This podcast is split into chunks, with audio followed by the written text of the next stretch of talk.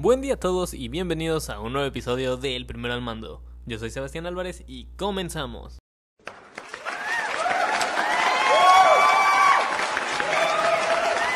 En el episodio de hoy hablaremos acerca del cine de oro mexicano, una época muy importante para nuestro país, puesto que éramos la principal cadena de cine en Latinoamérica. Esta época fue de los años 30 hasta los años 60, 30 años del mejor cine mexicano. Esto debido a que la Segunda Guerra Mundial Estados Unidos sufrió un gran golpe a la industria cinematográfica, esto dejando un gran vacío, el cual lo cubriría México con sus películas. Aunque al principio, más que ser películas ficticias, eran documentales, ya que eran de movimientos armados, para que no solo se contaran las historias, sino que también pudieran ser vistas. Uno de los primeros cinematógrafos de aquella era fue Fernando de Fuentes, el cual ya estaba activo desde antes, y entrando a esta época con su filme Vámonos con Pancho Villa. Más adelante, se dejó de tomar documentalmente y se tomó la revolución como un evento heroico, para así hacer películas con la temática. Posteriormente, en los años 40, con ayuda del gobierno e incluso con ayuda de Estados Unidos, se fundarían los estudios Churubusco, poco más tarde estaría en gran ascenso, pues serían más de 80 películas al año con productoras como Filmex, Films Mundiales, Posa Films, esas son algunas de las que estaban activas.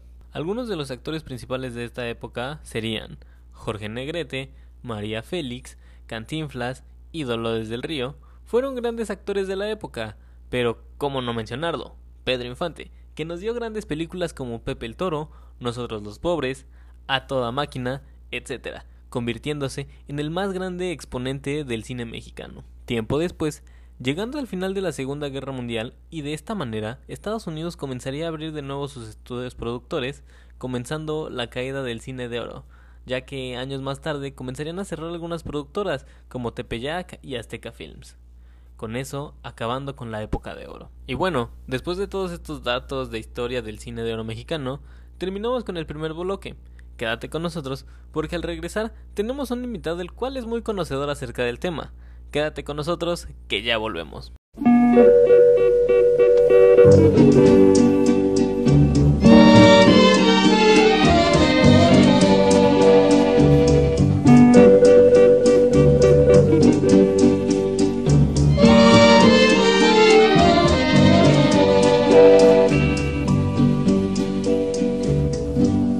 pasaste a mi lado con gran indiferencia. Tus ojos ni siquiera voltearon hacia mí. Te vi sin que me viera. Y después de esta grandiosa canción de Pedro Infante, estamos de vuelta.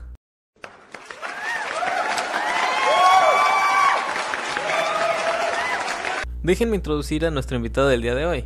Él es el ingeniero Javier Salinas, que yo lo considero un experto en cine, de todas las épocas. Y con eso le damos la bienvenida al invitado del día de hoy, el ingeniero Javier Salinas. Buenas tardes, mucho gusto a todos. Por cuestiones de pandemia no pudimos estar el día de hoy frente a frente, pero nos conectamos en una videollamada para poder hacer esta entrevista. Correcto. Como ya le había comentado el día de hoy, estamos platicando acerca de el cine de oro mexicano. Y con eso le damos pie a nuestra primera pregunta, que es, ¿qué opiniones nos puede dar acerca del cine de oro mexicano? Bueno, la cosa es que las películas que de ese tiempo se, se filmaron, pues eran hechos reales. Casi se puede decir que los actores que actuaban, pues como si estuvieran eh, dentro de su personaje y dentro de su época. Dentro de mi investigación nos pudimos percatar acerca de que eran más que nada documentales, ya que narraban las batallas de los generales en aquellos tiempos. Así fue como empezó. Sí, la, vida real. No se exageraba nada. Eran cosas que la gente había o estaba viviendo. Muy bien. Eh, la segunda pregunta es, ¿qué filme es el que más recuerda de aquella época? Pues a mí me gustó mucho Macario por la, actuación de, Ignacio López Tarso. Yo creo que muy poca gente lo ha visto. Es el gallo de oro. A López Tarso le regalan un gallo que peleó y está medio muerto y él procura atenderlo y sacarlo adelante y de ahí pues gana su dinero, termina sepultando bien a la mamá porque la había metido en un petate y este, pero son hechos reales, es decir, yo sé que es una de, de Juan Rulfo, una novela que llevaron al cine y la actuación de, de todos los de todos los que participaron. Muy bien. Yo recuerdo esa película, eh, al final me quedó con la duda de si se murió o qué pasó con él. Le mataron al gallo y ahí se puede decir que se le acabó su fortuna y hay un dicho que dice, eh, ay bueno, ya no, no, lo recuerdo, de que el que nace pa' maceta no sale del corredor y lo dice López Tarso en, en este, en el último momento de la película. Entonces él vuelve a, a, su pueblo y a volver a ser pobre, porque el gallo fue el que le daba el dinero, el gallo de oro. Eh, durante esta época tuvimos grandes actores. Eh, ¿Hay alguno de los no tan conocidos que usted recuerde? Ya saliendo un poco más de Pedro Infante, eh, Cantinflas, Jorge Negrete.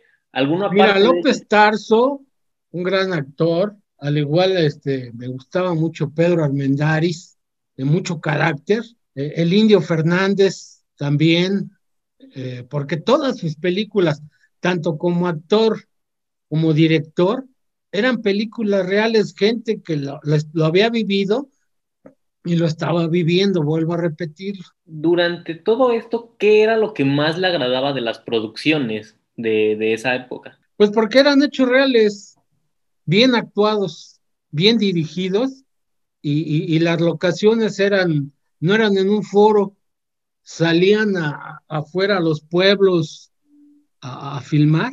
Digo que eh, eh, en la actualidad pues sería un gasto grande que, que salieran a, a, filmar y riesgos, ¿verdad?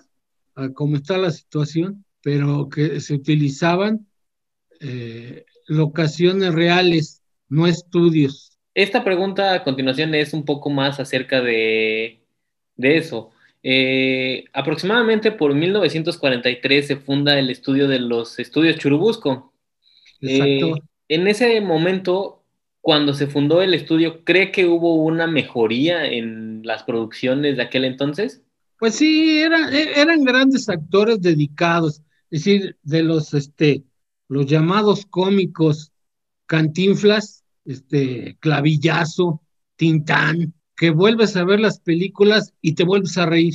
Sí, como lo dices, son clásicos que tal vez nunca pasan de moda o chistes que aún nos hacen reír a generaciones de todo tipo, jóvenes, grandes. Exacto, exacto.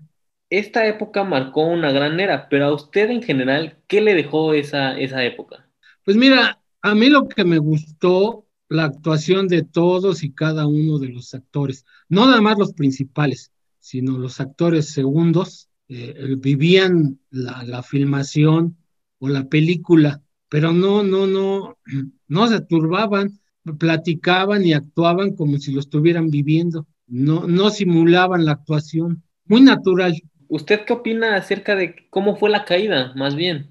¿Cómo fue, cómo fue que se llevó la caída de la época del cine de oro? Mira, ya después desafortunadamente llegó otra generación y fue el cine de, de burlesque, de albureros, de malas palabras, porque si en, en la época de oro nunca escuchaste o no has visto malas palabras o este o albures, y cuando ya tocamos esos, esa, esa época, la verdad yo pienso que ahí eh, cayó el, el cine mexicano. Ok. También lo que decíamos anteriormente en el programa es que fue justo después de que se terminó la Segunda Guerra Mundial, año, bueno, unos años posteriormente, que empiezan a cerrar estudios de grabación aquí en México porque en Estados Unidos se recupera la industria y empieza a producir nuevamente. Así es, sí, sí, sí, pero ¿cuántos productores norteamericanos vinieron a filmar aquí a México? Sí, pues inclusive el primer director que tuvo los estudios Churubusco, creo que no era mexicano, si mal no recuerdo. Bueno, a lo que sabemos eran productores gringos, que sí, llegaron que, con su, con su eh, capital a hacer, a hacer fortuna, a hacer fortuna es la verdad. Sí, ya que el Churubusco fue fundado en parte por, este, por una productora estadounidense. Exacto, exacto. Actualmente el cine mexicano tiene cierta activación. ¿Qué le parece el cine que el cine mexicano actual? No, no me gusta, no me gusta la, la actuación de estos nuevos actores. Parece que están leyendo el guion. No, no es como antes natural la actuación, como si no estuvieran filmándolos. Y aquí siguen el diálogo eh, y luego exageran, exageran muchas cosas. No me gusta la realidad de ahora y es lo que quieren reflejar los nuevos productores. Eh, ¿Usted cree que actualmente podríamos tener una nueva era de oro? Yo lo creo muy difícil. Ya, ya somos otra generación y este, muy difícil. Sí, sí. Lo comprendo, digo, también hay veces que el cine mexicano nos ha dado mucho que desear. Por ejemplo, no sé si usted este, recuerde la película de El Gran Calavera. Sí, Actualmente eh, hubo un poco de polémica ahí cuando se hizo la película Nosotros los Nobles, ya que no- exacto, pero, pero muy exagerado. Yo te digo que la actuación de, no sé los nombres de los actores, pero muy, muy exagerada su actuación. De, de- excepto la, la de, del papá, ay, se me va el nombre, pero lo recuerdo. Pero él perteneció a la, a la época de, de, de antes, ¿verdad? Que eran actores completos. Y los chamacos, no, bueno, no me, no, no me gustaron sus actuaciones.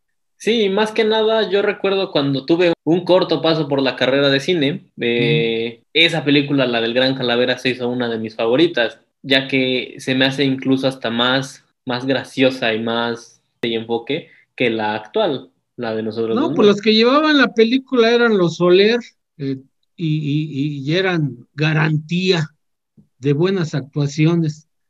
Y si te recuerdas, si la película la viste, actuaciones naturales, estaban viviendo lo que, lo que se trataba la película, lo que Buñuel quería era eso, que se actuara como si realmente estaba viviendo la bancarrota, eh, este, el señor que cayó en el vicio y que tuvo en ruinas a la familia ficticio, pero en ningún momento se turbaban en su actuación, actuaban como si lo estuvieran viviendo. Y bueno, eh, ¿algún otro comentario que nos quiera hacer acerca de esta época? Pues que yo creo que muy difícil va a volver a ver una de estos, de estos tipos de actores y de películas. Las de ahora necesitarían tomar ejemplo de esas películas que se fueron y actuar natural, no seguir un guion y no exagerar, más que nada, no exagerar y quitarse las malas palabras.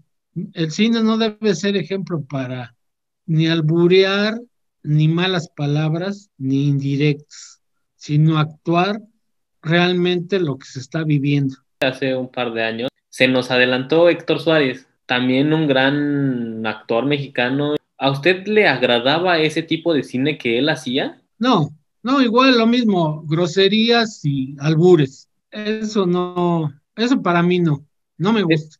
Es lo que tal vez usted diría que pudo haber manchado el cine mexicano. Exacto, exacto, sí, la, se puede decir la degradación que hubo. Se exageró en, en las groserías, en los albures, y, y- y dejaron de actuar, para mí, dejaron de actuar, sino ya se convirtieron en, no te puedo decir que cómicos porque no te hacían reír, sino gente, hay que te puedo decir, para no insultarlos, pero gente grosera.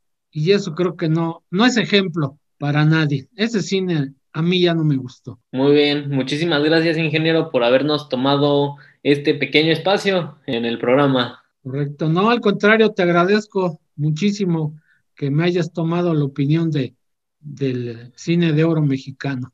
Te agradezco muchísimo. Muchísimas gracias. Y con eso concluimos el capítulo de hoy. Gracias por escucharnos y nos vemos en el próximo. Bye bye.